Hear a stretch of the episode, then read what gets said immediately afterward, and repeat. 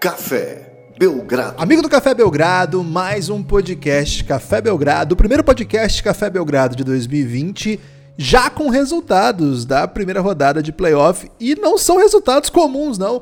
Os dois classificados da oitava posição de cada lado venceram os respectivos adversários os primeiros, as melhores campanhas da NBA. E eu, Guilherme Tadeu, estou aqui com o Lucas Nepomuceno, o Nepopop, para falar disso e de outras coisas belas. Lucas, como é belo um jogo de playoff da NBA, tudo bem?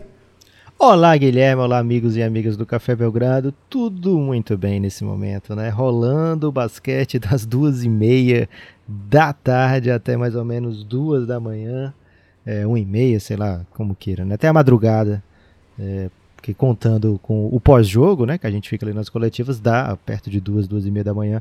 É, então são 12 horas por dia de basquete, não tem como não estar bem, né, Guilherme? É, como você falou, o playoff começa já com algumas surpresas e debateremos aqui nesse podcast de hoje, série a série, de maneira rápida, né, Guilherme? Porque daqui a pouco tem jogo, a gente não pode ficar tomando aqui o tempo do nosso amigo ouvinte. É, você colocou o pós-jogo no cálculo aí, então tem que colocar o pré-jogo também, porque a gente muitas vezes vai na coletiva de pré-jogo do jogo das duas e meia, horário nosso, né? Uma e meia horário de lá. Então, às vezes, começa pra gente um e pouquinho já, Lucas. Então, okay. o negócio... E aí tem que editar os vídeos no outro dia também. O okay, que acontece é que fica 24 horas.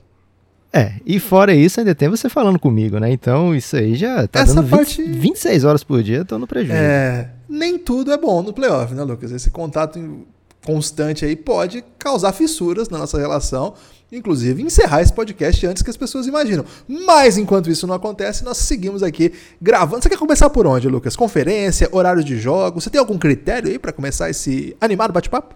Quero começar, Guilherme, alertando que se por acaso o Café Belgrado fechar, procurem no feed aí Nepopod. É o próximo podcast que vai pintar. É, mas falando de NBA... Com falando... Lucas e Monte Williams. falando de NBA, vamos começar, acho que daquele principal jogo no quesito... O que que tá acontecendo, né? No quesito figurinha do Cascão correndo para todo lado. Orlando Magic contra o Milwaukee Bucks.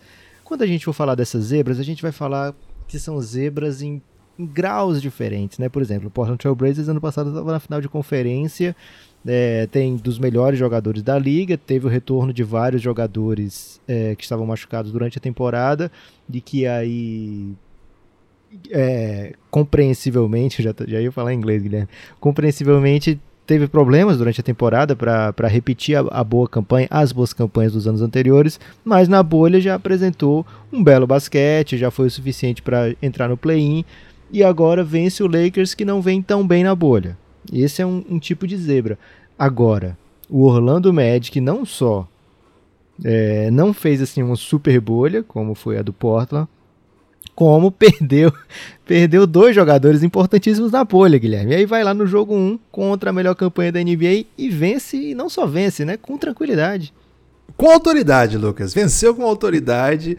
É, o Orlando Magic sem Aaron Gordon e sem Jonathan Isaac. O Aaron Gordon foi até surpreendente, né? O Michael Carter Williams já estava fora também, mas não vamos tratar Michael Carter Williams como super desfalque. Jonathan Isaac lidou com lesões, né? tem lidado ao longo da sua carreira. Quando se lesiona no primeiro, no segundo jogo, né, da bolha, ele também vira uma, uma perda importante. Mas o Aaron Gordon foi assim nas vésperas ali que a gente ficou sabendo 15 minutos antes da coletiva pré-jogo que ele não jogaria. E isso certamente mudou até a expectativa de que. A expectativa já não era que seria um grande jogo. Mas você tira esse jogador da rotação, começa a colocar, pensar quem que eles vão colocar no lugar. Ah, é James Ennis, é Gary Clark. Você fala assim, cara, vai ser um sacode. Vai ser um sacode porque o Bucks também não vinha jogando bem na bolha, mas é o melhor time da NBA. E Lucas, começa o jogo, o Bucks começa matando todas as bolas, né? Parece que vai ser mesmo sacode. E, cara, de pouquinho, controlando o Yannis, com boa atuação do Markel Fultz no início da partida, ele foi fundamental. Uma atuação soberana do Vucevic, incrível, incrível atuação dele. E o, e o Magic foi aguentando, de repente abriu vantagem, segundo período abriu mais, e falou, cara, tá acontecendo, hein? Tá acontecendo. E chegou na hora que tinha que fechar o jogo. Quem que, quem que fechou o jogo de verdade, Lucas? Claro, as bolas decisivas ali foram do Evan Fournier. Agora, quem fecha o jogo no buraco, assim, na hora que o que o Bucks experimenta uma rotação, DJ Augustin, Lucas. O homem jogou demais. Ele é feito para jogo 1 de playoff, né, Guilherme? Nasceu para isso. E te perguntar isso, Lucas. É... Eu, inclusive, perguntei isso pro Vucevic no pós-jogo, vai ao ar amanhã, é, aí nas nossas redes sociais. Amanhã, no caso, no dia do segundo jogo. Como fazer isso mais três vezes, Lucas? Porque da outra vez eles conseguiram uma vez também contra o Raptors. Dá pro Magic lançar a braba e mandar outras três atuações é, incríveis como essa? Vou pescar do Vucevic. O que foi que ele disse, Guilherme? ele falou que o time tem que se concentrar para mexer, né, com essa tentar repetir coisas que deram certo, né? É muito todo... educado, muito delicado e o Magic, vamos falar a verdade, né, Guilherme? Tem que ser agora, a partir de hoje, o time do Belgradão nesses playoffs, porque não só o perfil oficial do Orlando Magic interage com a gente, o, o, em português, é o único que tem, mas é oficial do Orlando Magic. Me chamou de craque, então ganhou uma moral extra. Crack Naps? também. crack Naps é muito bom. Como também é, nas coletivas tem tratado o Café Belgrado com com uma dignidade que, meu Deus do céu, né, Guilherme? Então, que nem sei se merecemos. Provavelmente não, né? É, é. Você é, conversou no pós-jogo tanto com o Vucevic como o Markel Fultz, já tinha conversado também antes com o Steve Clifford, numa pergunta que eu fiz sobre o Markel Fultz, inclusive esse material ainda não está no, no YouTube do Café Belgrado, mas vai em breve, falando sobre que jogador pode se tornar Markel Fultz, né, sobre a evolução dele durante essa temporada, e o Steve Clifford fala coisas como, cara, ele não arremessava da linha do lance livre antes, quando ele chega aqui, né? Coisa de 13 meses atrás. É, então a gente vê o Markel Fultz jogando bem um jogo de playoff, já é um alento muito grande, né? Porque esse menino tinha um, um perigo ali em certo momento da carreira de não ficar na NBA, né? A gente não sabia qual seria o futuro do Markel Fultz. Né? Era uma das histórias mais estranhas da NBA né, que a gente tem conhecimento. É, então, ver o, o, Orlando Magic jogando em alto nível, precisando e usando o Markel Fultz, é um excelente indicador aí de que a carreira desse menino está dando uma virada para o lado certo. Né? É, agora, fazer isso mais três jogos contra o Bucks, mesmo com 1 a 0 na frente, Guilherme, não é algo que as pessoas vão apostar com muita tranquilidade, com muita facilidade, né? Eu lembro sempre que o Brad Stevens falou é, numa coletiva sobre o jogo contra o Orlando Magic. Cara, o Orlando Magic, ele vai te dar um jogo de playoff, porque isso o Brad Stevens era jogando antes dos playoffs como uma preparação já, né? É, por quê? Porque eles não desperdiçam a bola, não, não vão cometer turnovers, não vão fazer faltas, e isso já deixa qualquer time da NBA em pé de igualdade, né? Já, já, já torna isso um jogo duro. Porque quando você comete muita falta, leva o jogador adversário para a linha do lance livre, é, vai desgastando sua defesa, vai ter, criando problema de falta no seu time, sua defesa não fica tão apertada, lógico. É, e além disso, são os pontos mais fáceis do jogo, né? É, quando você desperdiça a bola, é um contra-ataque que você toma. Muitas vezes uma bandeja, uma bola de três na transição. Né? Então o Orlando Magic é um time. Os times do Steve Clifford, na verdade, ele fala isso, né? São sempre times que vão te dar um teste de playoff. E o, o Steve Clifford fala com você antes do jogo também, né, Guilherme? Dizendo: Foi. fica atento aí que vai vir um, uma presepada. Ele falou isso, ele falou que como não tem mando, é para ficar muito ligeiro que vai ter time fazendo upside sim, é, vai, vai ter time upset, upset né? É, que, é, certamente pode ser o Magic na opinião dele, né? Acho que o Blazers também colocou aí o seu nome na lista. Lucas, só para não dar essa, essa informação assim, o que acho que pode é, ter sido central na vitória foi a maneira como eles conseguiram contra, controlar o, o Giannis em transição, vamos dizer assim. O, o Giannis fez atuação memorável. Até o Clifford falou depois do jogo assim: todo mundo tá elogiando a nossa defesa no Giannis, ele fez 30, 17, assim, foi uma, foi uma estatística bizarra, assim. Mas é porque qual foi a, a, na interpretação da galera de Orlando, que eu repasso aqui para os nossos ouvintes? A questão central foi parar esse time em transição. E aí não é só Giannis, mas é claro que o Giannis é a principal arma. Como que faz isso? Isso, como você falou, né? Segurar mesmo, a, tratar bem da bola e, cara, você não vai ver o, o, time do Orlando Magic todo mundo pulando no rebote ofensivo. Errou, já tá todo mundo de volta, posicionadinho para criar aquela barreira ali entre o Yannis e, e, e, a cesta, que não é só o Yannis né, que entra em terra, mas ao fazer isso ele abre para uma gama de chutadores incrível que o Milwaukee Bucks tem.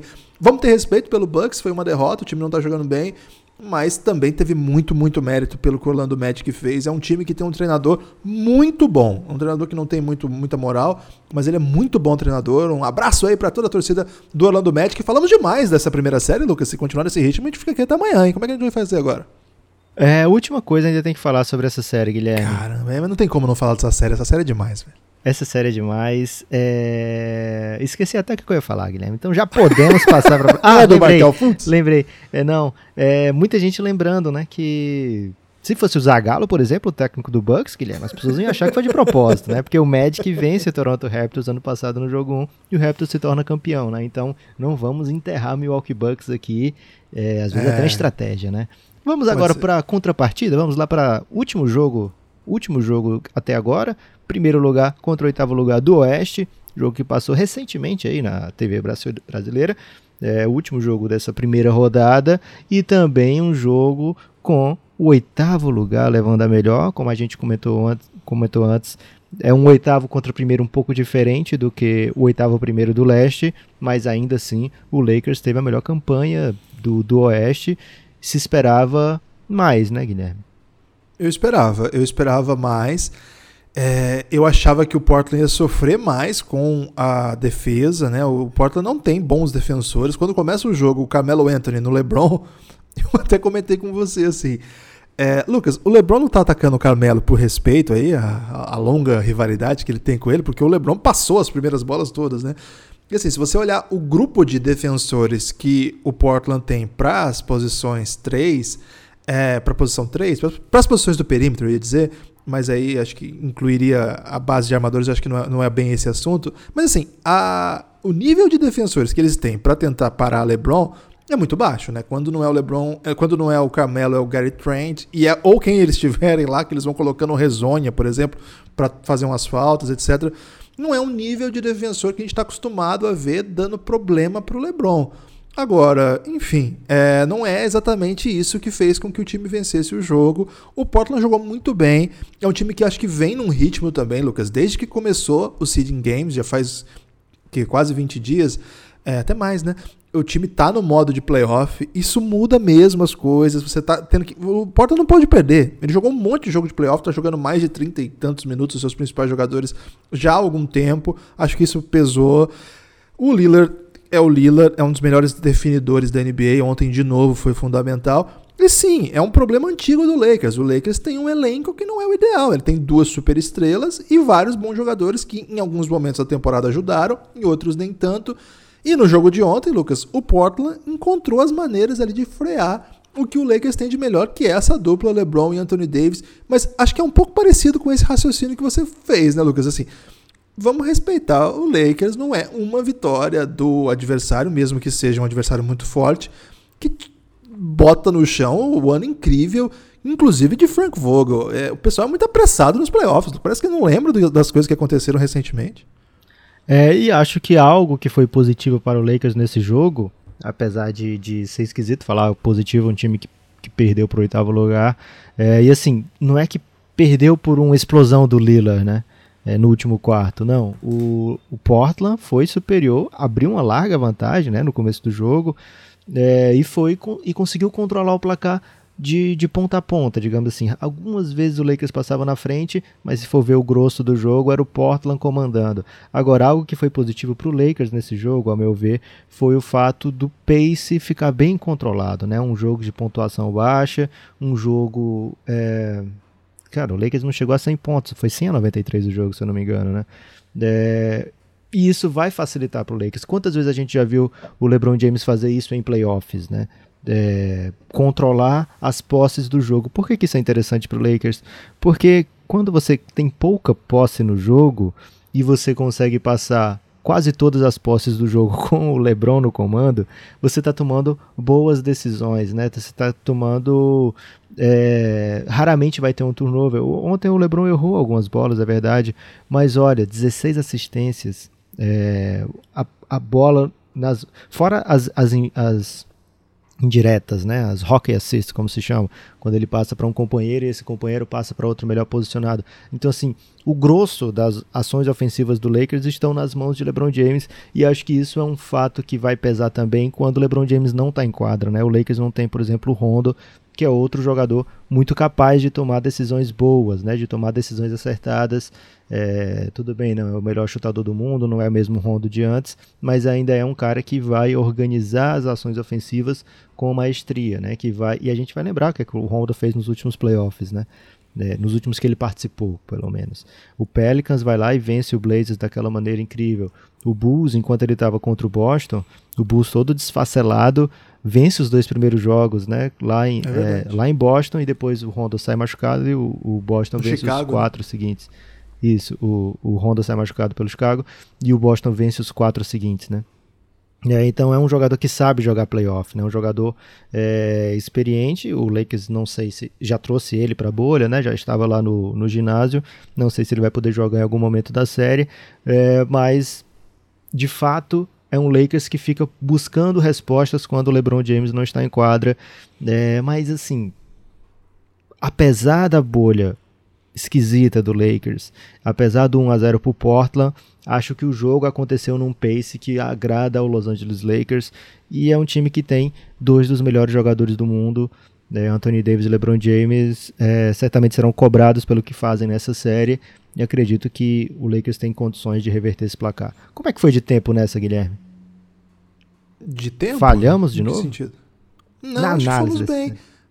É, acho que tem um, um, número que a gente não pode ignorar. É o, acho que é o número da, da partida. É 5 para 32 de 3 pontos. O Lakers não vai ganhar de ninguém chutando 15%. Eu acho que esse é, um, é uma chave, um jogo como o de hoje, né?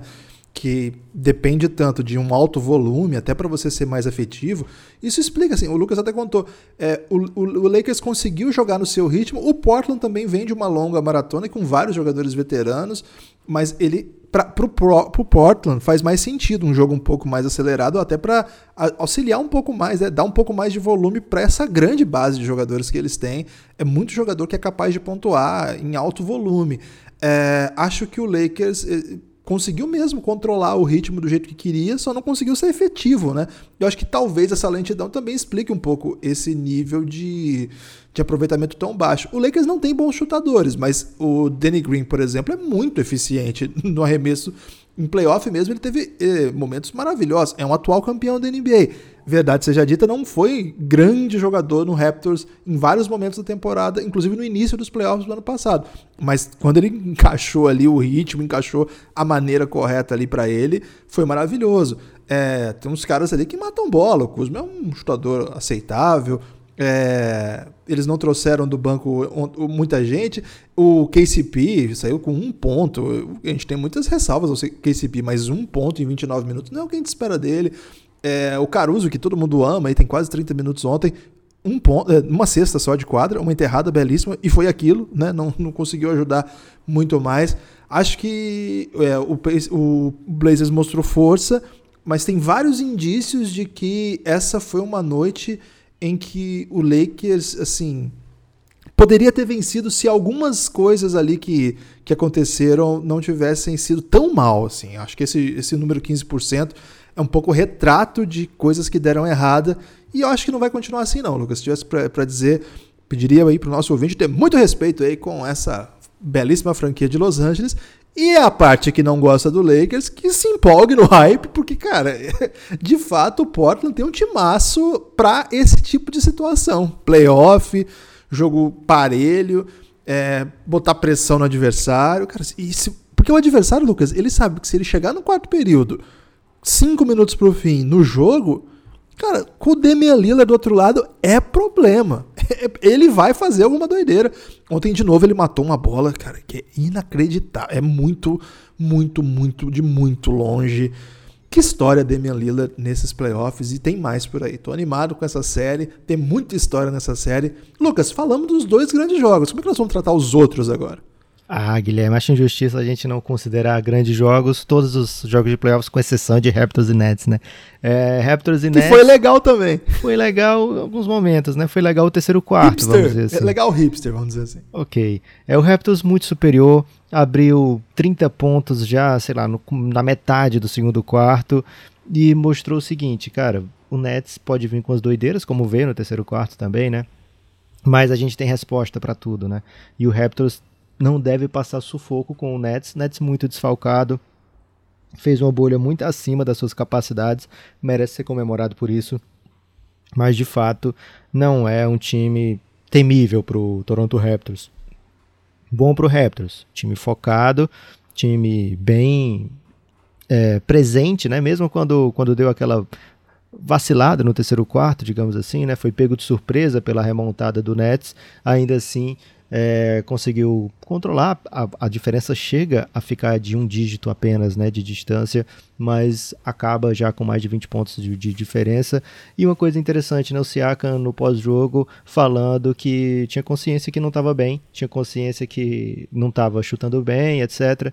Mas sabe o que, que ele falou, Guilherme? O quê? Ele falou em francês, imagino. Ele falou em francês várias respostas também, é verdade. Mas é. Ele, essa ele falou em inglês. Porque se ele falou isso em francês, eu não entendi. Ele falou o seguinte: é, não se preocupem comigo, vou ficar bem. E é um traço de um superstar, né? Um traço de uma grande estrela.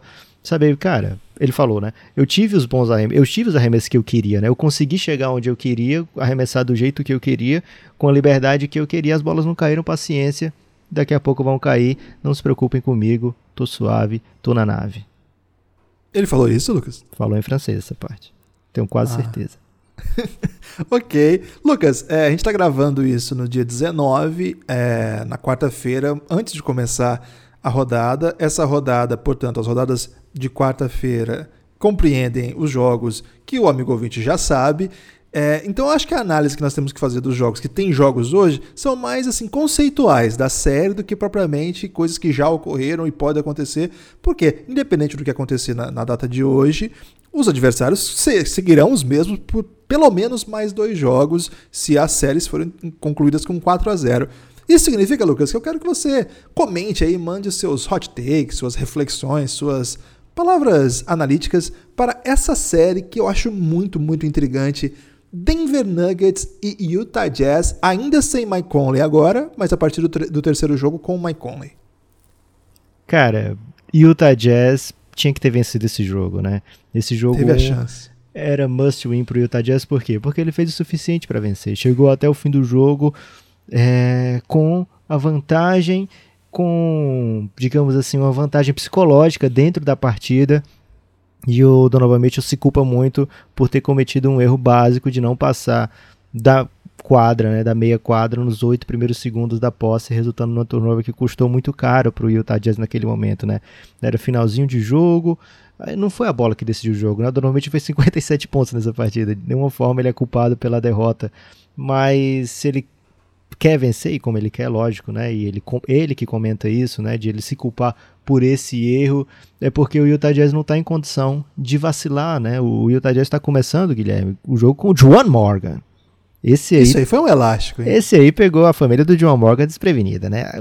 Normalmente, jogo de playoff, a família se, se reúne para assistir, seja pelo Zoom, seja como for, mas todo mundo vai lá, fica todo mundo ligado, né? Se prepara, faz o ritual para o jogo a família do John Morgan aí, Guilherme, não estava preparado para isso, né? De repente, não, tinha nem roupa para tava fazendo almoço. O jogo, o jogo aconteceu na manhã lá de, de Utah, né? É, então o pessoal tava fazendo almoço, tava, sei lá, checando os e-mails, de repente, ó, oh, mãe, sou titular. E aí, como é que organiza uma festa de titular a essa altura, né? O John Morgan chegou no, no, na bolha com um salário de, de jogador que não vai sair da bolha, né? Ele não paga aqueles cafezinhos do, do Jimmy não Butler, não, velho. 20 dólares, pô. É, não, Guilherme, 100 reais. É muito mais massa quando você fala assim, né? É, é mas é mais que isso já, hein? Verdade. É, então o, o Utah Jazz não tá em condição de ter esse tipo de erro no late games. O João Malca jogou bem, tá, gente? Adorei o jogo dele. Matou bola, inclusive. Sim, e mais do que isso, né? As brigas deles pelo, pelos rebotes, né? Cada posse que ele tava em quadra, ele tava dando assim um gás. Eu preferi o jogo dele, por exemplo, do que o do Niang, né? Que é um jogador que está sempre na rotação. Eu achei ele bem mais efetivo no jogo e, e o coach Quinn Snyder também falou sobre como ele ficou impressionado com o João Morgan no jogo, né? É... Surpreender o próprio técnico é uma tarefa difícil. É, então, a gente até brincou, né, Guilherme? Que o Queen Snyder, toda playoff, ele gosta de trazer alguma coisa para pegar as pessoas distraídas, né? No passado foi marcar o Harden pelas costas, uma marcação aí inovadora, talvez lembrando daquele toco do Manu no Harden, né? Ficou imaginando que toda posse ia terminar com um toco no, no Harden desprevenido. Mas não deu certo ano Lucas, passado. E, o- e o Raulzinho perdeu a oportunidade gigantesca de estar no Jazz e ser a surpresa desse playoff para o próximo jogo, né? Mas quem sabe ele pode ser a surpresa do Sixers, Guilherme. Já já a gente Ok. fala sobre a doideira do Sixers também. Ok. É, então o Utah Jazz teve a chance de vencer esse jogo, mas olha só o que, que aconteceu, né? No, no- até o último quarto, se não me engano, já estava com 50 pontos o Donovan Mitchell. É demais pedir para ele pontuar 50 pontos por jogo para ter uma chance de vencer, né? Não que ele não seja capaz disso, é, mas não dá, né, assim, para esperar que vai acontecer isso. Até o, o coach Mike Malone fala depois do jogo, Guilherme, que os pontos dá para conviver, não pode deixar o Donovan Mitchell ser tão agressivo como foi, né? Sem pagar o preço. Ele estava cortando para a direita o tempo todo e todo mundo sabe que ele é um jogador dominante da mão direita, então ele tem que tirar essa bola dele, tem que tirar a linha do passe, enfim, é, não pode botar ele tanto na linha de lance livre. Então o Denver tem meios, né? Tem tentativas para conter esses 50 pontos do Donovan Mitchell. Quais vão ser as alternativas do Jazz? O Jazz é um time que está, já desde que chegou na bolha, já se desfalcado do seu melhor arremessador de três pontos. O coach Quinn Snyder, mesmo assim, quer muito volume da bola de três, porque ele sabe que para vencer esse Denver vai precisar de dessa bola, que essa bola caia, né? Mesmo que o aproveitamento não seja tão bom, mas que seja muito agressivo, pra, até para criar esse espaço para o Donovan Mitchell penetrar, para o Rudy Gobert ser uma ameaça nos lobbies. É, e que batalha também, né? Gobert e Jokic, uma série que é para a pessoa assistir se deleitando. É, pra curtir aí o duelo dos pivôs, assim. Eu gosto muito de duelos de pivôs, é, sobretudo tão, tão talentosos no que cada um é capaz de fazer, né? Dois, dois pivôs históricos, a gente tá diante de duas atuações, dois, dois, personagens históricos. O, o Gobert certamente vai ser sempre lembrado como um dos melhores pivôs defensivos que a NBA teve em seu tempo, e o Jokic tá revolucionando o jogo, sendo um passador, é o maior, maior pivô passador da história da NBA. É, Lucas, outro jogo. Esse, esse é um jogo que irrita, na verdade. Celtics e Sixers. O Philadelphia 76ers jogou muito duro e teve a chance ali de, em algum momento do jogo, dar um elástico ali no Brad Stevens e ele sair com a vitória. Agora, como joga feio o Sixers, Lucas? É assim, a gente tá vendo uma era do espaçamento, do, dos, dos times assim que fluem como um relógio, Lucas. Assim, não fica nada fora de posição, é tudo muito bonito. Né? A gente vê o Raptor jogando, o que, que é aquilo, velho? Mesmo esses times que a gente já citou aqui, o Jazz, com todas as dificuldades que tem, jogou esse jogo assim, com o Donovan Mitchell armando, o Joe Ingles de vez em quando, o, o Gobert fazendo corta-luz e todo mundo aberto para chutar. Mas tem uma mecânica bela, né? tem um funcionamento, tem uma ocupação de espaço. Os Sixers é assim, vamos aí, vamos aí. Várias vezes eles trombam no ataque, várias vezes eles estão no mesmo espaço. é, aí o Shake Milton tem que falar: vai lá, vai lá, vai lá do outro lado. Aí eles saem correndo. O Josh Richardson, ele jogou pra caramba, mas parece que ele nunca tá no lugar certo, assim, tá sempre trombando com alguém. Lucas, do jeito que dá, o Sixers tá jogando. Eu vou falar pra você aqui, eu gosto muito desse time. É, eu gosto muito do Embiid, eu queria muito que o Embiid fosse bem sucedido. Essa série a gente já declarou torcida pro Sixers, porque o Celtics não deixa gente conversar com seus jogadores e o Sixers deixa. Então, eu queria muito que o Sixers tivesse condição de jogar melhor. Mas, Lucas, é muito feio, Lucas. Guilherme, crédito para quem merece, né? O, o Brad Stevens sabe limitar muito bem o que o Sixers tem de melhor, que é o Embiid, né? A gente falou, se não me engano, foi na live que teve no Castbox. Aliás, já já, no, fiquem atentos aí para um pronunciamento do Café Belgrado. É, mas é, não sei se foi na live ou se foi na, na, na, nos no, no, episódio sobre os playoffs do leste. É, o Sixers tem o melhor jogador da série, mas numa posição que hoje não é tão usual ser o melhor jogador do time, né? O Joel Embiid depende que a bola chegue até ele. No jogo anterior, o Joel Embiid começa muito bem, muito dominante, mas termina o jogo, Guilherme, com acho que com, com 15 arremessos tentados, né? E aí no pós-jogo, todas as até até avisamos, né? Os jornalistas de Filadélfia são muito zangados com o time, né? Então eles fazem perguntas muito ferinas e eles perguntam pro Joel Embiid, vários perguntaram, acho que foram cinco perguntas que ele teve, quatro pelo menos foram sobre isso aqui, Guilherme. O Embiid, você não tem que arremessar mais vezes no jogo, não. Você é o melhor do time, só arremessou 15 vezes. O que que tá. O, como, por que, que a bola não chegou em você? Ele quer que o Embiid fale mal do técnico, fale mal do time. Eles querem. Eles querem o Embiid bravo, Guilherme. É, e o Embiid falando, né? Não sei o que, que acontece, mas precisamos dar um jeito de que não aconteça, né? Mas o, o que que acontece? O, o Boston tem uma maneira de marcar que limita muito os toques do Embiid, né? E o Boston tem consciência que se a bola não chega no Embiid, acontece tudo isso que você falou, Guilherme.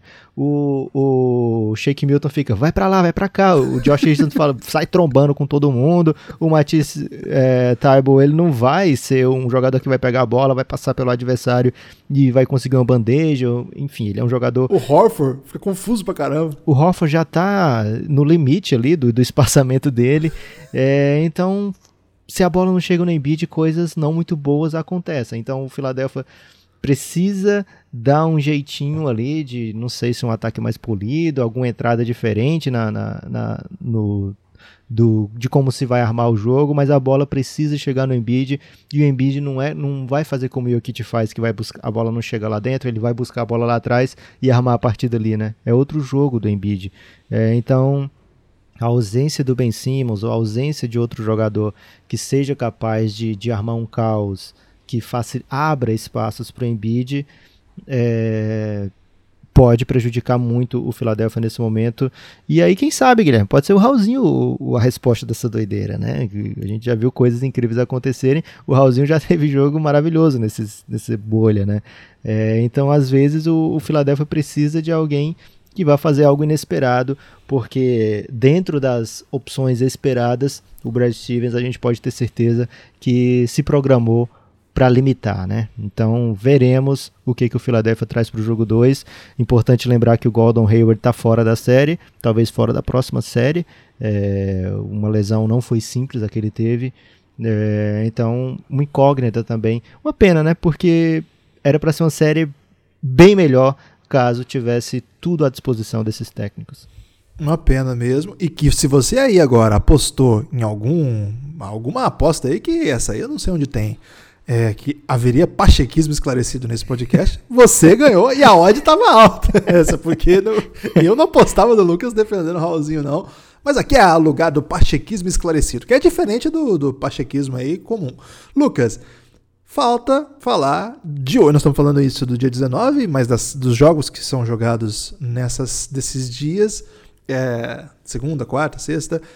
Clippers e Mavs. Esse é o jogo do momento. Esse é o jogo que mais tem hype. Lá no, no Twitter do Café Belgrado, Lucas, eu coloco uma pesquisa. Para quem você está torcendo?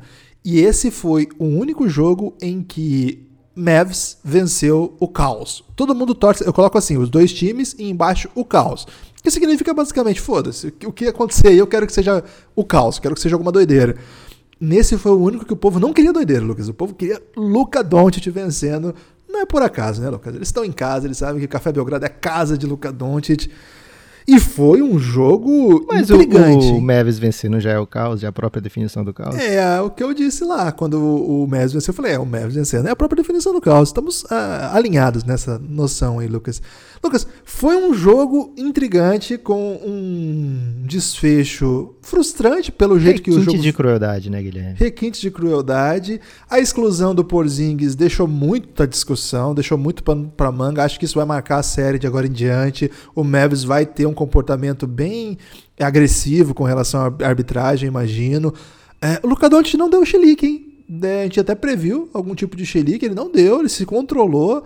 E o Porzingis, cara, mais experiente, foi tentar proteger o Luca de uma briga que ele já tinha resolvido a situação.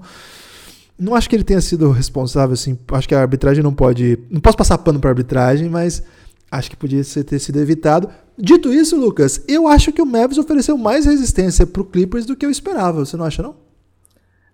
É, Guilherme, complexo você dizer do que o que você esperava, porque você estava perguntando pro Luca lá quando eles venceram o Bucks. É assim que vocês vão derrotar o Clippers? Então, de alguma maneira, você esperava o Mavis oferecendo resistência o Mavis criando dificuldades pro Clippers, porque muitas vezes ter jogadores fora de série é, diminuem a diferença quando a gente analisa o, o total, né? Então, Luca Doncic e Porzingis estão numa bolha incrível, né? Os dois estão no nível muito alto e o Mavis tem chutadores que se o Lakers não tem, o Mavis tem de sobra, né? Chutadores até comentei isso com você ontem, né, Guilherme? O, o Lakers não tem um chutador que quando tá livre você diga, é caixa.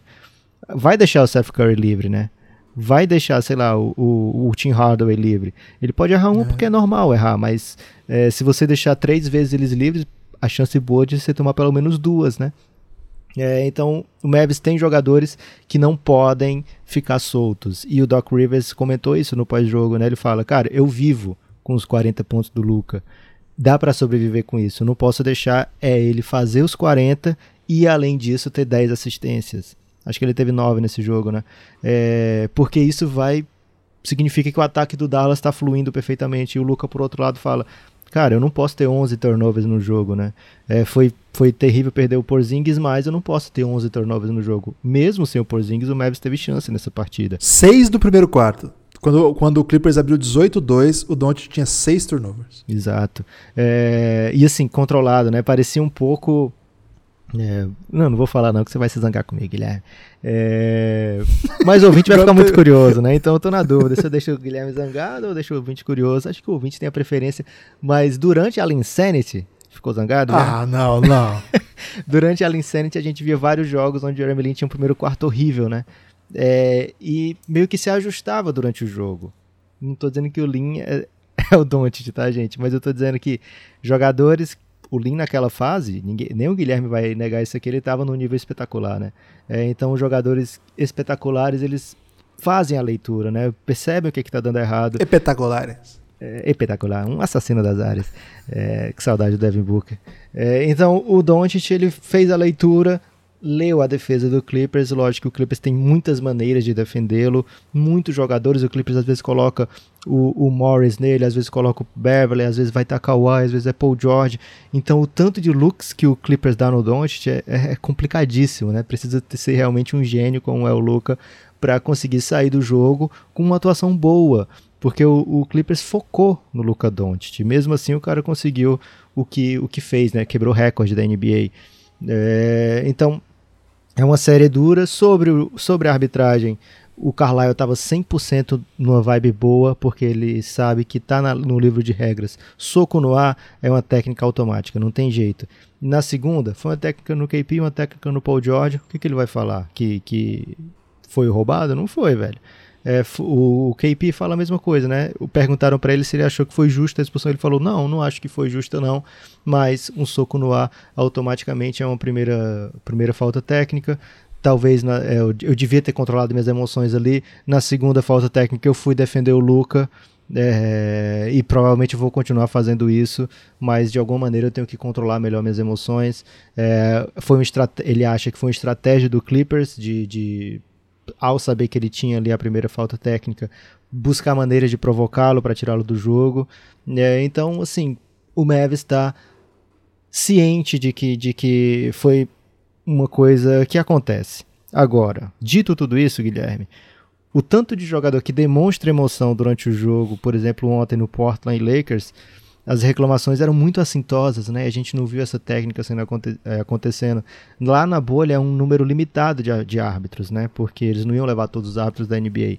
Então se espera que o critério seja pelo menos o mesmo entre esses, esses caras, né? É playoff e são poucos árbitros que estão na parada, então vamos definir um critério para ser algo é, justo para todos, né? E então é muito chato a gente perder a chance de ver o que, que poderia ter sido por conta de duas situações que, se você for ver, não influenciaram em nada, assim, né? Aquela briga não foi briga, o soco no ar do, do Porzingis é um, um, uma demonstração de descontentamento, como tem vários, o Kawhi nesse E foi toco mesmo. limpo, né, esse lance? Sim, foi to... e até por isso ele fala, né, que não achou justo, porque na visão dele não, não devia ter sido a falta, não devia ter acontecido a falta. É, então, o próprio Kawhi tem um, uma reclamação assintosa no segundo tempo também, que não resulta no finalzinho do jogo já, né, uma turnover dele no último quarto, que não resulta em técnica. Então se espera um pouco de critério a mais e quando acontece pro favorito, a favor do favorito, deixa todo mundo chateado, Guilherme. É, eu queria só destacar um lance desse jogo que não tem nada assim, não, não chamou a atenção de ninguém, assim, mas para mim foi muito simbólico. Começa o jogo, o Doncic recebe a marcação individual do Kawhi, pressionada né, na bola, e ele, um menino de 21 anos, na sua primeira partida de playoff, ele faz aquela, aquela estratégia de veterano, sabe? Que você só, a hora que o defensor bota a mão em você, você levanta o braço e imediatamente falta do Kawhi. Ali foi quando eu, tipo, começou o jogo, né? Tinha acabado de começar. Falei, o cara é foda, Porque assim, é, é, um dos maiores defensores da história, atual MVP das finais, já é campeão da NBA. e o cara vem te marcar e com o primeiro jogo você dá uma marotada nele. Você fala aqui, ó, pá, vem assim que já é falta. O Luca é muito Não vem de maduro. garfo, que eu já Não vem de garfo. É, ele é muito, muito maduro. Então, é, não é o primeiro playoff dele, de fato, ele vem de outras jornadas, mas é o primeiro playoff de NBA e de largada sai num buraco, né? Seis, seis turnovers, 18-2 na cabeça. Então tu- todo mundo tá falando assim, o Luca, o Luca tem hater sim, é mentira que o Luca não tem hater. E esses haters estão falando, olha aí, 11 assistências. A história não é 11 turnovers, tô falando, segunda vez que eu falo. 11 tur- a história não é essa. A história é um buraco 18-2 com seis erros seus, você não tava conseguindo jogar e você vai buscar o placar, faz 42 pontos, a maior marca da história de um estreante de playoff. E sim, aí você pode agregar essas seis turnovers com outras cinco que ele comete quando ele volta pro jogo, consegue entrar finalmente no jogo. Isso aqui é coisa de gente muito grande. É, isso aqui é coisa de, de- É outro nível, assim. É, nós estamos falando de um dos grandes aqui, não que nosso ouvinte tenha alguma dúvida do que a gente acha sobre isso, mas fica aí mais uma. Mais uma fala positiva sobre Luca Doncic do Café Belgrado, Lucas. Essa, as odds estavam bem baixas se ela rolaria ou não. Vamos ver o que vai acontecer nessa série. Lucas, tem ainda os jogos que serão realizados na quinta-feira, as séries que foram Na verdade, Guilherme, jogos ontem. falta apenas os quarto contra quintos, né? Todas as outras séries já comentamos. Ah, é? Fomos bem assim. É, porque a gente já falou dos jogos de quinta, do primeiro e oitavo dos dois lados, né? Então Ah, falta é agora só verdade. quarto e quinto. Falhei nessa. É, e quarto e quinto, não só normalmente, como também esse ano, são séries que são apaixonantes, né? Porque são times é, muitas vezes com a mesma campanha, ou campanha muito perto, muito parecida, e que vão entregar jogos, né? Muito raro você ver no, no quarto e quinto uma varrida, né? Muitas vezes vai para 4 a 3, vai para 4 a 2. Então a gente vai ter chance de se aprofundar nessas séries, mas como a gente já passou do nosso limite de 30 minutos para hoje, Guilherme, apenas takes, takes rápidos, começando de Rockets e Thunder, pontos fortes, James Harden. James, Ponto forte. Ponto fraco. Cara, James Harden, não sei se é porque ele falou duas Você vezes é o cara mais traíra do Brasil. Não sei se é porque ele falou. Ele jogou. Falou, desculpa, duas vezes com o Café Belgrado, mas o cara vem no veneno, né? O cara. Cara, o James Harden é muito educado. A primeira coisa que a gente já disse aqui. É, E o Houston é maravilhoso. A galera que é hater do Houston tá muito errada, galera. É um time muito Ainda legal. mais nessa série que o Thunder não deixa jamais a gente falar com ninguém, né? A gente reclama do ainda. Celtics, mas a gente conseguiu falar com o Hayward, né? O Thunder nunca vamos conseguir. O Thunder é inacreditável, que eles deixam só três caras falarem o tempo todo o que eles quiserem, a maior sorte de absurdos que vocês imaginarem. e eles não abrem, não abrem. Já tentamos E quando a gente tá com a mão levantada e os caras falam: tem mais alguém querendo fazer pergunta? Eu, não, então tá bom. É muito bom isso, que eles falam, ninguém? É, é, al- alguém mais? e a gente lá, opa! é maravilhoso. Mas assim, verdade seja dita, o Thunder é, tomou a tal da traulitada, Lucas. Traulitada pode falar ainda? Pode falar traulitada, porque ninguém sabe muito bem o que, que significa traulitada, né? É, Mas se o- for uma palavra ofensiva, peço desculpa já. Principalmente é o traulito, né? O tra- grande traulito aí, que não sei se é uma pessoa. Cara, eles É. não acharam a esmalemolência. Não acharam a malevolência e muitas vezes nas coletivas, Guilherme, tanto de Thunder quanto de, de Houston, do, quando do Rockets, né? eh, se falaram desse choque de estilos, né? O Thunder vai querer jogar com o Steven Adams, vai querer jogar com Adams e o Gallinari. eh, como é que vai ser o jogo, né? Quem é que vai conseguir fazer o seu estilo prevalecer? E o Houston não tá nem aí, né? O Houston vai jogar no dele, até porque a alternativa nem tem, né? Eh, então você que se adapte ou que arque com as consequências. O Thunder tentou arcar, nesse jogo não deu. É, O Rockets, quando. Primeiro, o Harden jogou demais, né? E ele normalmente joga demais sempre. É, Mas acho que. A gente até fez pergunta tanto para o Mike D'Antoni como para o Harden, né? Sobre essa pausa, o que, que ela pode ter feito de favorável para o time.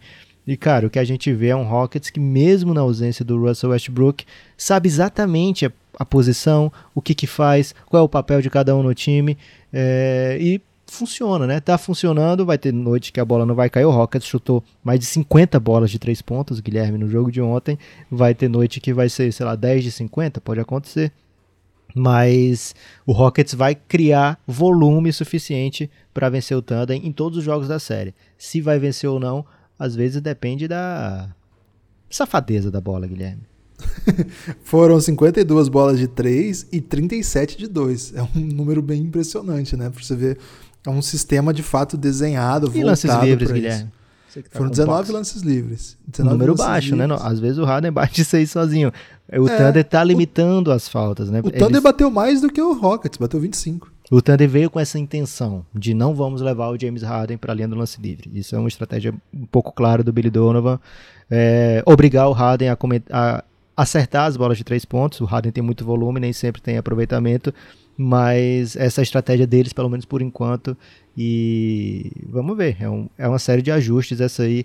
Série de quarto contra quinto, Guilherme, como eu falei antes, muitas vezes vai para jogo 7 e eu estou salivando para isso.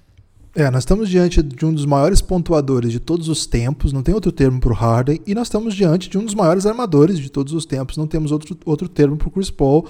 É, o Chris Paul, num jogo muito difícil, ele quase fez um triple-double, 20, 20 10 9, né? Foi, foi um jogo difícil, assim, para encontrar é, um jeito do que o, o Thunder pudesse fazer o que ele, ele gosta, né? O que, que o Chris Paul gosta de fazer? Gosta de envolver os companheiros, ele gosta de o Shai ser alimentado, né? O Shai Gildas Alexander é um baita talento. Eles precisam do Schroeder mais efetivo quando vem do banco. O Schroeder vem com muito protagonismo, mas ele não conseguiu ser efetivo. Então, acho que, é, por exemplo, o Steven Adams ficou em quadra 28 minutos. Isso é um pouco retrato do que o Lucas falou.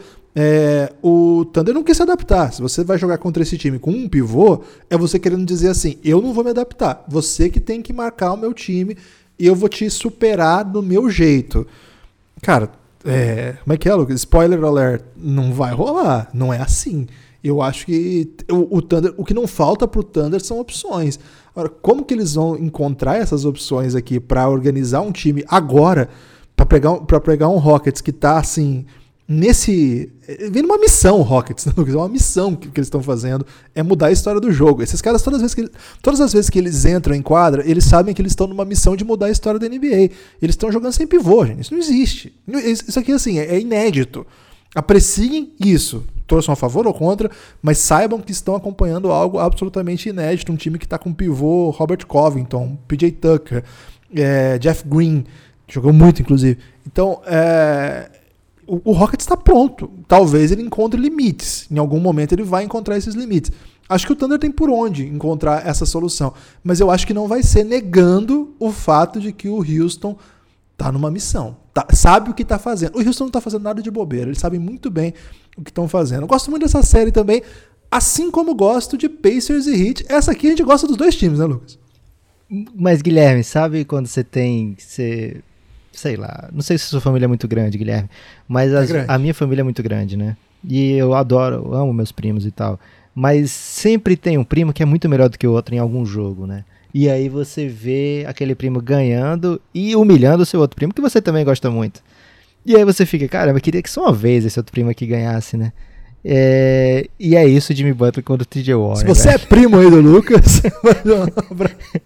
é isso, Jimmy Butler contra o TJ Warren, velho. Toda vida o Jimmy Butler dá um jeito de, sei lá, negar o que o TJ Warren é capaz. O TJ Warren tá jogando bem, velho, mas aí no, nos lances de um contra um, sempre o, Jimmy Butler tem levado a melhor, né? E eu tô torcendo aí esperando que uma vezinho o TJ Warren vença esse duelo direto, mas que jogador é o Jimmy Butler, que organização é o Miami Heat, né? Que grande franquia é, talhada para ser um contender, né? Muitas vezes não tem peça para isso. Esse ano é possível que tenha peças para isso, né? E é um time que tem jogadores que a gente admira demais. Jimmy Butler é um deles, mas é o, é o, terceiro da minha lista aqui de jogadores que eu acho, caramba, esse cara é muito foda, do Miami Heat, porque tem ainda Goran Dragic que apareceu de maneira inacreditável no último quarto, acabou com o jogo. Acabou e com o jogo. Ban Adebayo, que é um talento que talvez as pessoas eu não, não, gosto de dizer isso, que fica parecendo que eu vejo coisas que os outros não veem. Mas é um talento que, cara, a NBA vai tomar, assim, distraído. Ele toma distraído, Guilherme, porque nas coletivas ele fala, cara, eu só tô fazendo meu trabalho. Mas não, Ban, você tá fazendo muito mais do que isso. Você tá jogando muito. Você tá criando um trabalho aí, um jeito de trabalhar que é muito raro para jogador desse tamanho, dessa envergadura, desse talento defensivo. É, tem narrador que, mesmo os gringos, né, que ficam surpresos durante o jogo. Oh, o Bandebaio tá trazendo a bola. Ele vem fazendo isso o ano inteiro, né? O ano inteiro. É, então, é um time que tem coisas diferentes e tem coisas tradicionais ali. e de repente tem uma chuva de três pontos do Tyler Hero, do Duncan Robinson. Então, um time com peças, com armas e com coragem, né? Grande franquia e excelente começo de, de playoffs para o Miami Heat. É, o Ban é o tipo de pivô que sobrevive ao momento atual, né? Ele não, ele não tem que fazer é, grandes adaptações, porque ele já fez as adaptações que eram necessárias, na verdade, ele não era esse jogador, mas o, para ficar em quadra, ele pode ficar. Ele consegue marcar jogadores de várias posições. E no ataque, claro que poderia, se for para ser, não estou falando de jogador perfeito, teria um chute maravilhoso, teria o chute do Duncan Robinson, não é isso. Mas ele consegue no ataque também ser muito participativo, jogando com a bola, encontrando esses, esses parceiros, esses companheiros que estão fazendo cortes em direção à cesta, estão saindo de bloqueio para chutar.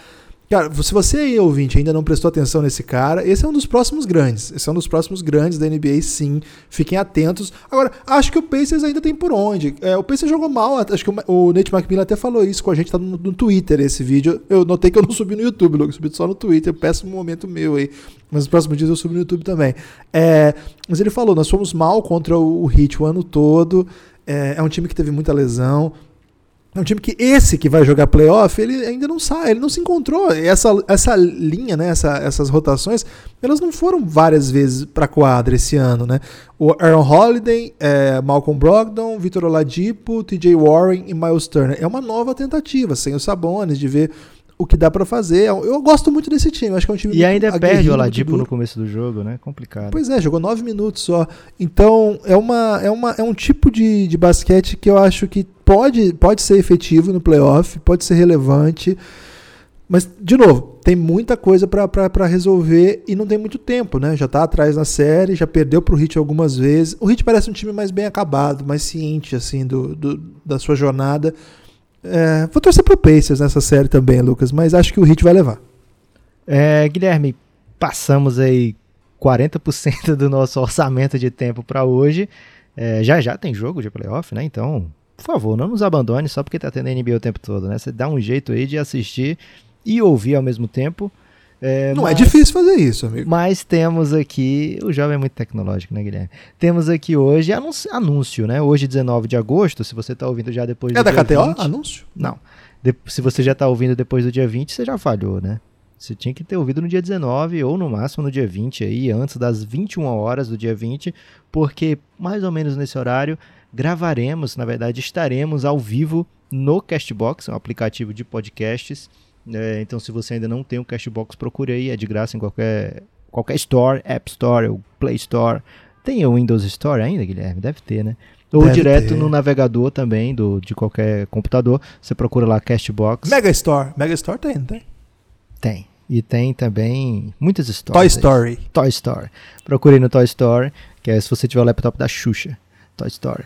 É, então você procura aí o Castbox e a gente vai fazer uma live. Por que no Castbox? Porque é onde tem uma live de áudio, velho. A gente gosta muito desse estilo de podcast. Então a gente é. quer fazer live de áudio e tem lá no A gente não Castbox. quer aparecer, né, Lucas? Nossa carinha aqui é pra, e, pra podcast. E tem que arrumar casa, né, velho? Já pensou? Tem que arrumar tem casa pra... Tem que comprar um Black Drop com... parecer que eu tenho vários livros. é, então vamos fazer a nossa live de áudio lá no Castbox por volta das 21 horas. Mas por que isso, minha gente? Porque... Por vai ter a loteria do draft.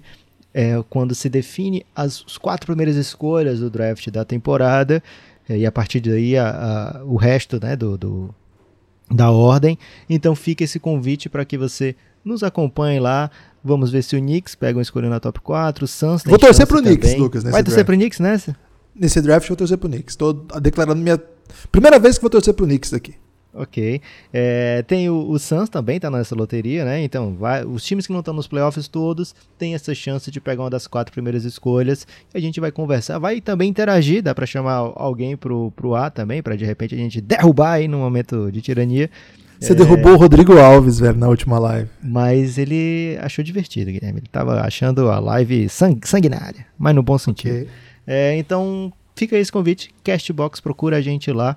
É, dá para comentar também os podcasts lá no Castbox. Fica esse convite também. Você que em qualquer agregador tem a opção de dar uma estrela, ou de seguir a gente, ou de comentar coisas positivas, faça isso. Se tiver a opção de falar mal ou dar estrela, pouca estrela, não faça isso, porque senão seu dedo pode cair. É, o Loteria do Draft na próxima quinta-feira. A partir das nove você fica atento que você vai receber uma mensagem tumultuada aí. Pode ser antes, pode ser durante, pode ser depois. É um segredo aí nosso ainda. Na verdade, estamos tentando organizar. Vamos anunciar também nas redes sociais, mas fique atento. Na quinta-feira tem a live para lottery, vai ser durante o playoff também, não fique, a gente vai comentar aí o que está acontecendo de passagem, mas o foco é a lottery. Rapidamente aqui os dados. O Golden State Warriors, o Cleveland Cavaliers e o Minnesota Timberwolves têm 14% de chances, as chances são iguais de conseguir a primeira escolha. E a partir de, de baixo desses, outros times com boas chances. Atlanta com 12, Detroit com 10, Knicks com 9, Bulls com 7,5 e agora começa a ficar bem mais difícil.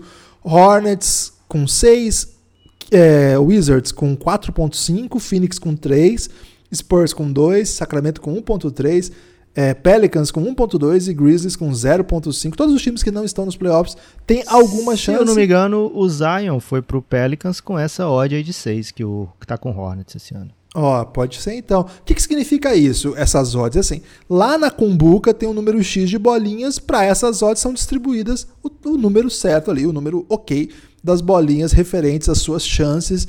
Então, é sorteio mesmo. É, pode dar alguma doideira aí. Pode dar um Phoenix Suns, que é a primeira escolha, seria maravilhoso. Poderá dar o New York Knicks, que é a primeira escolha, que seria incrível. Mas, de qualquer maneira, vai ter debate. Você vai conhece ter... algum torcedor do Knicks? Ah, conheço alguns. Um abraço aí, por exemplo, para Rob Porto, Fábio Malavazzi, dois grandes torcedores do Knicks, amigos nossos. Eu acho, Lucas, que a gente pode sair dessa loteria com várias coisas bem relevantes para discutir. Por exemplo, o Golden State de Curry e Clay Thompson com a primeira escolha e outros tantos debates possíveis. Será que o Kevs vai de novo pegar a primeira escolha? Meu Deus, de novo, já teve o Kyrie. Tô apostando no Michael Jordan, Guilherme. Esse ano ele já ganhou muitos títulos aí pelo Bulls. Tô achando que ele vai ser premiado aí com essa primeira escolha. Foram seis na quarentena. Lucas, é, destaque final. Meu destaque final não poderia ser outro, né? Vai no YouTube, poderia ser vários, na verdade. Né? Vai no YouTube do Café Belgrado. Na verdade, enquanto eu falava não poderia ser outro, eu tava pensando se eu tinha algum destaque final. Vai no YouTube do Café Belgrado, é, porque a gente tá lançando vídeo praticamente diariamente das nossas coberturas. Não sabemos porque agora nos playoffs as salas ficam muito cheias realmente. Então, quando a gente consegue fazer alguma pergunta é comemorável, né? Como foram as primeiras também, já foi sempre, é sempre uma doideira, mas agora a concorrência é muito grande, mas sempre a gente vai estar nas coletivas até para trazer essas informações como a que a gente trouxe hoje, né? Assim, o que, que os técnicos estão pensando das séries, mesmo que não tenha uma pergunta do Café Belgrado, saiba que o Café Belgrado está lá presente, participando dessa cobertura que para a gente é histórica e que o que a gente consegue compartilhar no YouTube é um pedacinho, né? Um trechinho que a gente compartilha com vocês que muitos comentam, cara, eu tô muito orgulhoso pelo Café Belgrado estar tá lá, eu me sinto presente lá, é uma forma que a NBA tem de ficar mais de eu me sentir mais perto da NBA, e a gente fica muito feliz recebendo esses comentários e também comentários como Vim da Live. Teve vídeo nosso que viralizou aí porque tinha muitos Vim da Live nos comentários.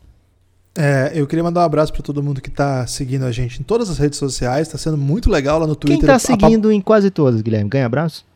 É... Posso não responder essa para não ficar chato? Ok. É, mandar um abraço para todo mundo que tem participado lá do, da palpitologia. Tá incrível, tá muito legal, muito divertido. Muita gente acertando. A última ninguém acertou, não, hein? Mas muita gente acertando. E agora, Lucas, nessa terça, nessa quarta-feira, desculpa, é, a gente soltou um vídeo sobre o racismo, né? Na verdade, a campanha antirracista que a NBA tem, tem promovido, né? Com vários jogadores sendo bem vocais nesse aspecto, vocais, estou traduzindo errado, tendo sido bem abertos, né? tem, tem, tem falado com muita naturalidade a respeito, muitos técnicos envolvidos, a gente falou com alguns deles. Esse vídeo tem James Harden, teve Rick Carlisle, teve Gordon Hayward, teve Doc Rivers, Nick Nurse, Monte Williams. Cara, a gente colocou Al um Alvin quinto Gentry. dos técnicos da NBA no vídeo. Isso é demais, Foi. né? Falando diretamente é com o Café Belgrado, além de James Harden e Gordon Hayward. Então, imperdível. É, o material que a gente produziu mesmo. A gente falou com todos eles, todos esses, esses personagens lá do vídeo foi, foram perguntas nossas. É, acho que de todo o material que a gente produziu, esse é o mais longo, né? Tem quase 12 minutos e certamente um dos mais relevantes. A gente espera produzir mais conteúdo relevante, mas esse por tudo que tem envolvido, por tantos assuntos relevantes que tem levantado essa discussão antirracista, acho que é uma maneira nossa também de ocupar esse espaço para trazer também a nossa contribuição para o debate aqui no país. É, a gente, pelo jeito, tem sido o único veículo nacional com essa oportunidade de estar tá lá, de fazer essas perguntas nas coletivas, pelo menos por enquanto. Então, é um pouco papel nosso também trazer essa discussão para o Brasil e acho que a gente conseguiu. Assim. Então, se você puder ver esse vídeo lá, divulgar aí nas redes sociais, é um tema tão importante, né? Então dá essa moral pra gente aí, mas não só pra gente, mas para esse tema, para esses jogadores, para essas pautas que são certamente muito relevantes. Curta, compartilhe, cafébelgrado.com.br, apoie o Belgradão, venha fazer parte da nossa comunidade a partir de 20 reais com muito conteúdo de podcast, a partir de 9, desculpa, qualquer conteúdo de podcast 9, 20 para fazer parte do nosso Telegram, cafébelgrado.com.br, tem no PicPay, tem no Apoia-se, lá no Apoia-se você pode escolher boleto bancário, é, cartão de crédito, cafébelgrado.com.br. Vem com a gente, ajude a gente a tocar esse projeto. Ele é crowdfunding, né? Crowd, é, financiamento coletivo e ele é também é, que te oferece de volta, né? Por esse apoio, uma ampla série de conteúdos exclusivos, muitos podcasts. E vem com a gente. Forte abraço.